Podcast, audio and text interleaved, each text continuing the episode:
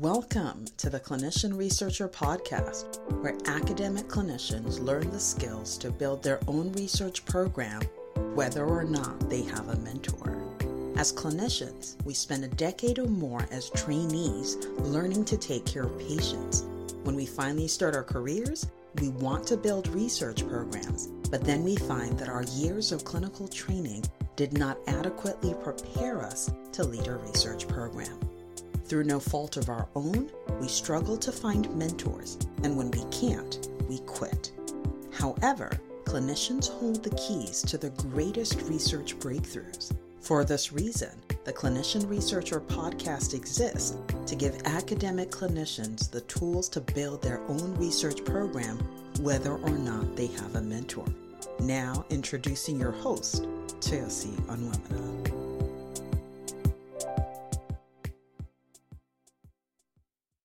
Welcome to the Clinician Researcher Podcast. I'm your host, Chelsea Onwuemene, and it is such a pleasure to be talking with you today. Thank you for tuning in. Well, yesterday I talked about why we should say no. And the question that arises is that, well, how do you say no? How do you say no? Because it's super hard to say no. And if it was easy, everybody would be doing it. And we learned yesterday about the importance of saying no because it means that you are able to create time and space to advance as a clinician researcher as you really want to. And so today we're going to continue that conversation and we're going to talk about how to say no. And when it comes to saying no, I don't want you to do it like me, where you start to say no and then you end up somehow finding the words yes coming out of your mouth. Or you're feeling so much pressure in the moment that instead of saying no, you know you should say no. You feel like, okay, let me just go ahead and say yes. So I want to share with you, I want to share with you a couple of things that are important to think about in saying no. So, how to say no. So, the first thing I'm going to start with is talking about how do you manage, let's say, the no committee? Actually, before we do that, let's go back to where we started with yesterday's episode. So, we talked about the importance of saying no, and that the reason you say no is that you recognize that no and yes go together. So, you never you're never ever really saying no in isolation. Every day you say no, you're also saying yes, and vice versa. Every day you say yes, you're also saying no. And so the question is do you really understand the two sides of the coin? When you're saying, yes, oh my goodness, yes, I'll do this, then what are you saying no to so that you can create space for the thing you said yes to? And similarly, when you say no to something, what you're really saying is that, well, I have a bigger yes in the background. You can't see it, but there's something bigger. There's a reason why the the no is coming forth because I'm really saying yes to something else. So I just want to start there from the perspective of you got to know that every time you say no, you're saying yes. Okay, so that does lead me to number one. And what is number one? Well, number one is that if you say no, it's because you recognize that there's a bigger yes that you're supposed to say, right? You recognize that there is a bigger yes somewhere. Okay, so if there's a bigger yes, the question is, what is that yes? And so the number one way how to say no is to rem- is to figure out your yes. Figure out what is the thing that is so important that occupies a high priority for you such that there's a list of things that come and no matter what it is as long as it falls below that high priority the answer is an automatic no. And that's really important. But it also is important to clarify what that yes is. For example, if you're a clinician researcher or an aspiring clinician researcher, and by the way, I'm not wedded to any names. The podcast is clinician, period, researcher. And, and I know sometimes I start saying clinician researcher, and people are like, but I'm a clinician scientist. And then someone else is like, I'm a physician scientist. It's okay. It's okay. Don't panic. Either name is fine. And whatever you want to call yourself, I support you. okay, so you're an aspiring clinician scientist. That was a, a digression. You're an aspiring clinician scientist, and you recognize that in order for you to get your science out there, to establish your research program and to become known for what you do, you do need to create time and space for your science. You need to create time and space for the thinking, for the working, for the writing that it takes to be able to move your work forward. And therefore, if you're a clinician scientist, one of your highest priorities is moving your work forward. Therefore, everything that gets in the way of you moving your work forward is a no. Should be a no. you hope it's a no. But here's the thing though the thing that's needed to allow you to lead in your research is not always obvious. And sometimes it feels like, yeah, there's space. I can do that later. And that's why you've got to recognize what it is you're trying to protect. What's your bigger yes? And then you've got to figure out how to protect it. So that, yes, you're not just going to sit in your lab or sit in your research program and do that all the time. You do have other things you have to do, including eating and sleeping, meeting with other people, seeing patients. You got a lot of stuff in there. And so the question is what is the optimal time for you to do the work? That's the big yes. Okay, I'm a clinician scientist. My research in order to move it forward, I need about four hours of writing time daily. Okay, that's a lot of time. I don't know how many people who have that, but maybe you do. But maybe it's not four t- hours all at once. Perhaps in the early hours of the morning, you're a great, you know, thinker and you're a great writer at the same time. And so you protect that time of the morning where you do your best thinking and your best writing. Okay, so maybe that protected time is about an hour, an hour and a half. Okay, you have it. It's in there every morning. Okay, the remaining two and a uh, what's that about an hour and a half two hours may not be dedicated focused writing time but maybe that's the time you meet with your research group and so there it is there is a time in the week where you meet with your research group okay you have mentees in your program and if you don't you should find them and these mentees are going to meet with you because they're helping you move work forward or maybe they're not mentees maybe they're research staff they're going to move work forward and you want to create time to meet with them so that you can look and see the hours in the day in which you meet with these people. Now, when it's a hardcore meeting, that's not difficult to say. It's not difficult to say no when another meeting comes up. It's like, oh, I have this meeting. Other people are are meeting with me. But the meetings we have with ourselves, that's really you know, it's it's easier for us to justify giving those times away and so it's important for us to recognize how important our research time, our writing, our thinking time is to our forward advancement so that we can guard that time jealously. And so every time somebody says, hey, there's a patient who needs to be seen in two days during your writing time, the answer is actually no. And yes, the patient needs to be seen. And yes, it is an emergency. And who else can help in that time because I actually do have a meeting and it's not with someone else, it's with myself. And if I cancel that meeting, I'm canceling a commitment to myself and I don't get that time back, right? It's like, well, maybe the patient needs to be seen. When else can the patient need to be seen? Just not within that one and a half hours of optimal writing time. Okay, so I'm giving that as an example, but what I'm really telling you, number one, is how to say no, is to really understand how big the yes is. So I gave an example of writing time, easy to give away, but so critical to moving you forward you really should have a very high threshold for things that you say yes to that move that time out of the way. And as a clinician scientist, you literally have to fight for that time because people are always fighting to take it away from you. They're like, well, I don't see anything else on your schedule. I see that you're meeting with nobody. Therefore, you must be free. Just because you look free, just because they think you're free, doesn't mean you have to agree that you're free. Okay, so the how is really understand what the big yes is. Okay, the other piece of that is if you say, okay, I'll move my writing time from early in the morning to like 3 p.m., I'll, I'll just make this out. I'll, I'll go do the patient care that they need me to do, and I can come back to my writing at 3 p.m. Number one, you're not you're not you're not your best writer at 3 p.m. So that's that's a problem. But number two, hmm, if you're starting your writing at 3 p.m., when are you going to do your clinic notes for those patients that you saw earlier? Ooh, so now we're pushing the day to where you're about maybe you're going to be here 5, 6 p.m and your kid has a soccer game that starts at 4:30 that you had already made a commitment to be at. That's a big yes. The soccer game that you made a commitment to be at. The other stuff, the the the the emergency patient care activity that took away your writing time in the morning, that pushed your writing time to the afternoon, that also gave you extra work to do at the end of the day, those are no's because of the big yes of gotta move my research forward and the big yes of I'm committed to this time spent with family. And so, how to say no is to recognize your yeses and to clarify what those are. That's number one. Number two, people talk about the no committee. So, I'm going to talk about the no committee.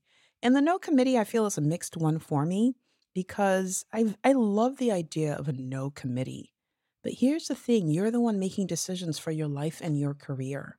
And it's great when you have someone that, or a group of people that you can sit with and say, I need to say no. How do I do it? That's great.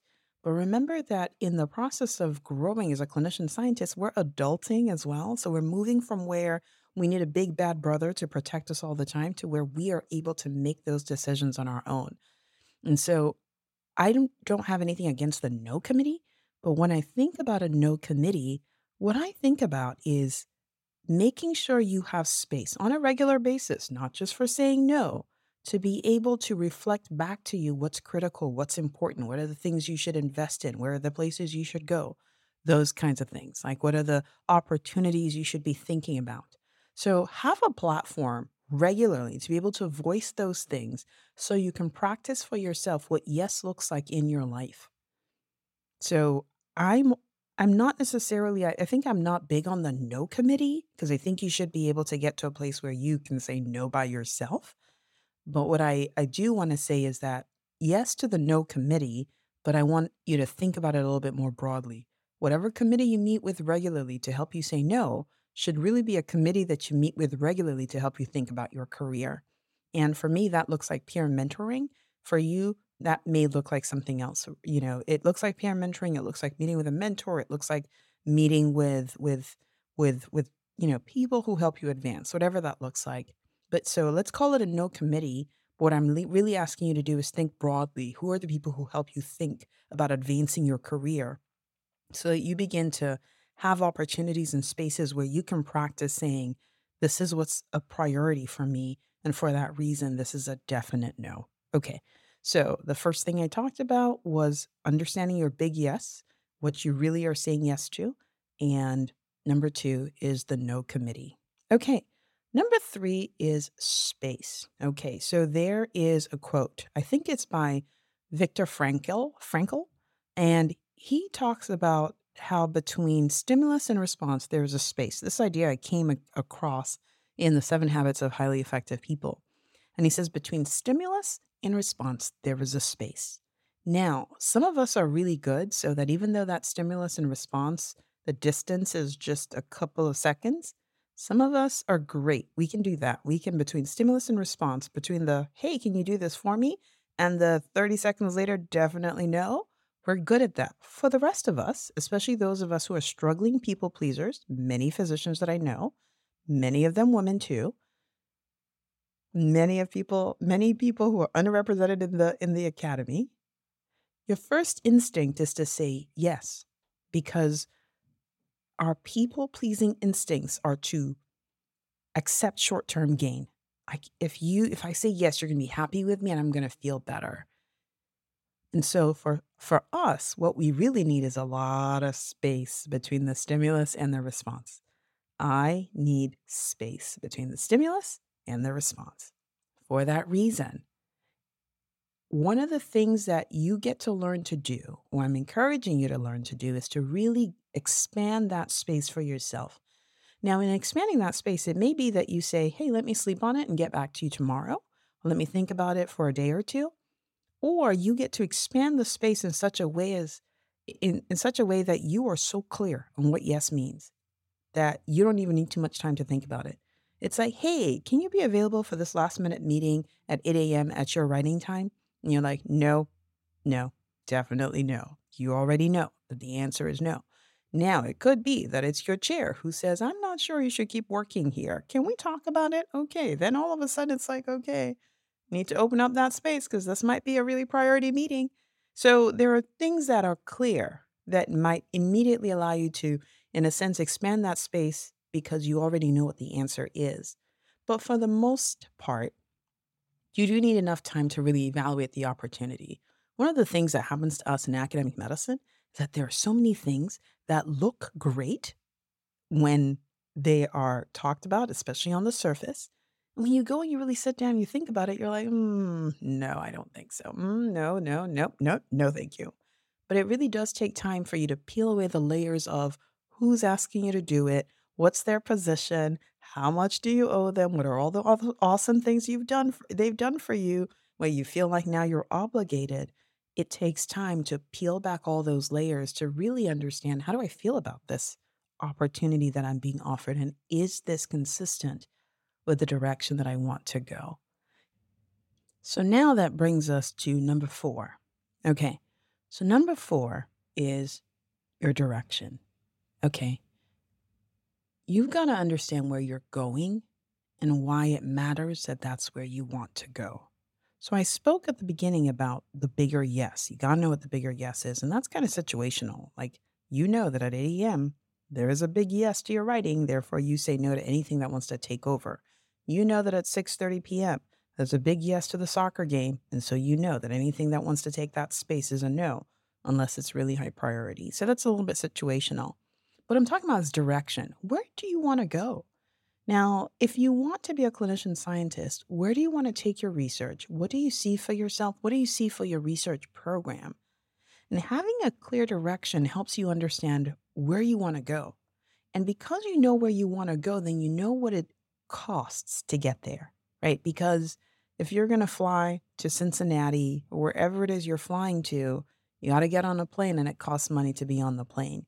But you know you're going to Cincinnati and you know how much flights to Cincinnati cost, and therefore you're going to pay the price. It's the same way in our careers. If we have a clear sense of direction of where we're going, where we want to be, then we have an understanding of what the price is. Now, many times the price becomes very clear over time. It's like, whoa, is this how much it costs? I didn't know that. But there's kind of like an accepted standard for what that price looks like.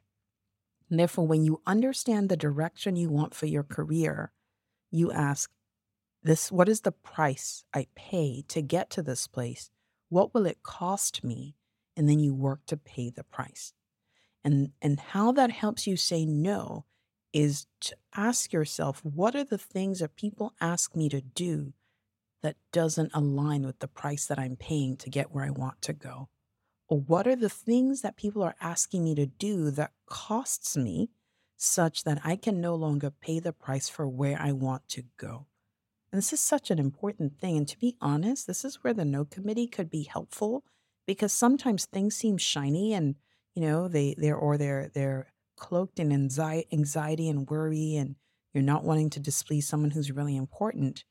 But what's really, really important is for you to pause and say, hmm, does this cost me in the area that I said I wanted to pay a price to get to? Like, does it take away from my paying a price for that place so that I can get to the place that I want my my re- my career to go? Okay, so that's one of the things you need to think about.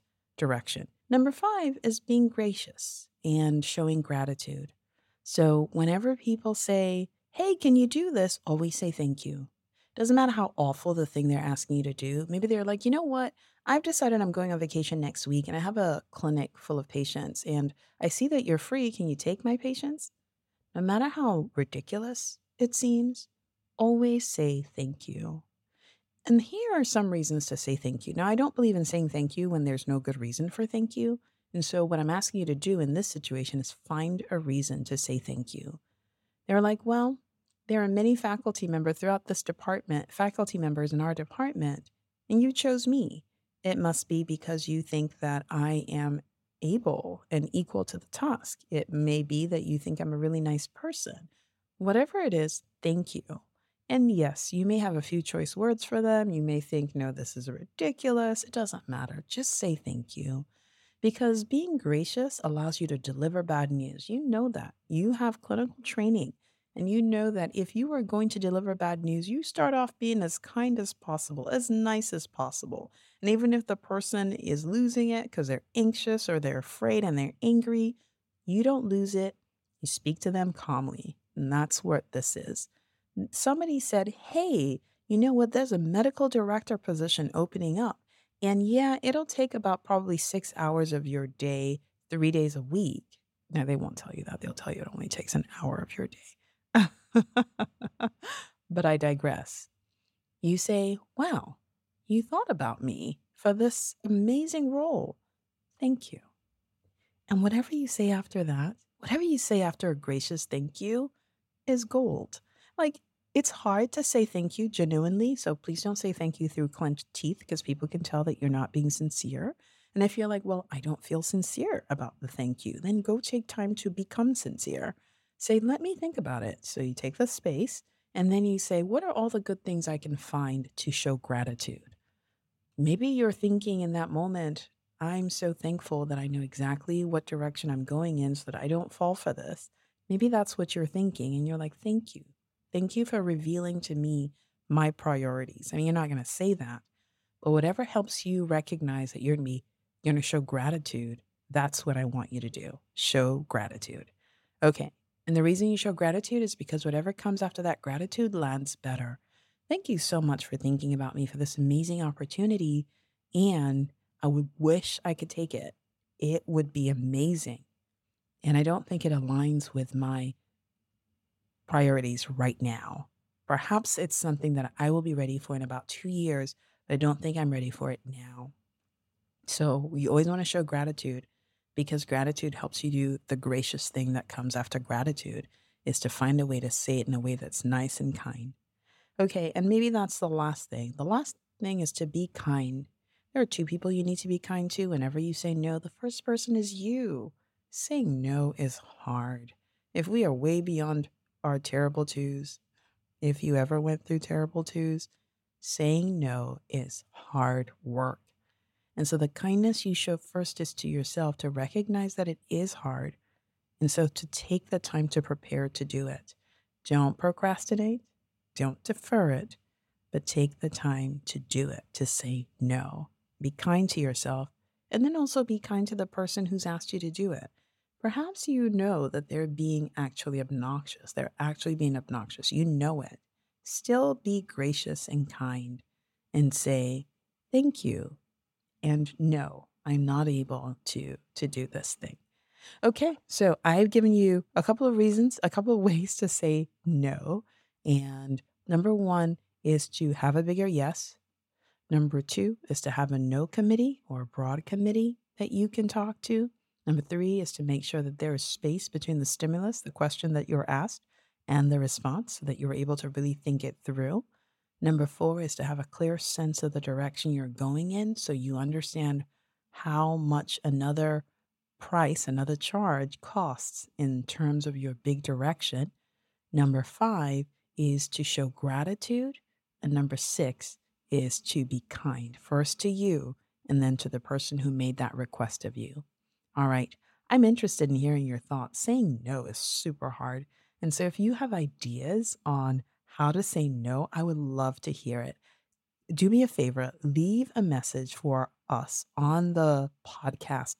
There is a voicemail feature. If you go to the website, clinicianresearcherpodcast.com, leave a voicemail and I will play your message in a future episode. Now, it may take a while because I batch record these episodes. And so you're you may be like three weeks from now and you're like, I haven't heard my voicemail, but be patient, it will come. But go ahead and share a voicemail, share your ideas, and I will use it and turn it into an episode. Okay, that's the end of today's episode. I want to thank you for sticking around this long. I look forward to the next time. Definitely share this with a friend or a mentee or someone else who needs to hear it. All right, I'll talk to you again the next time.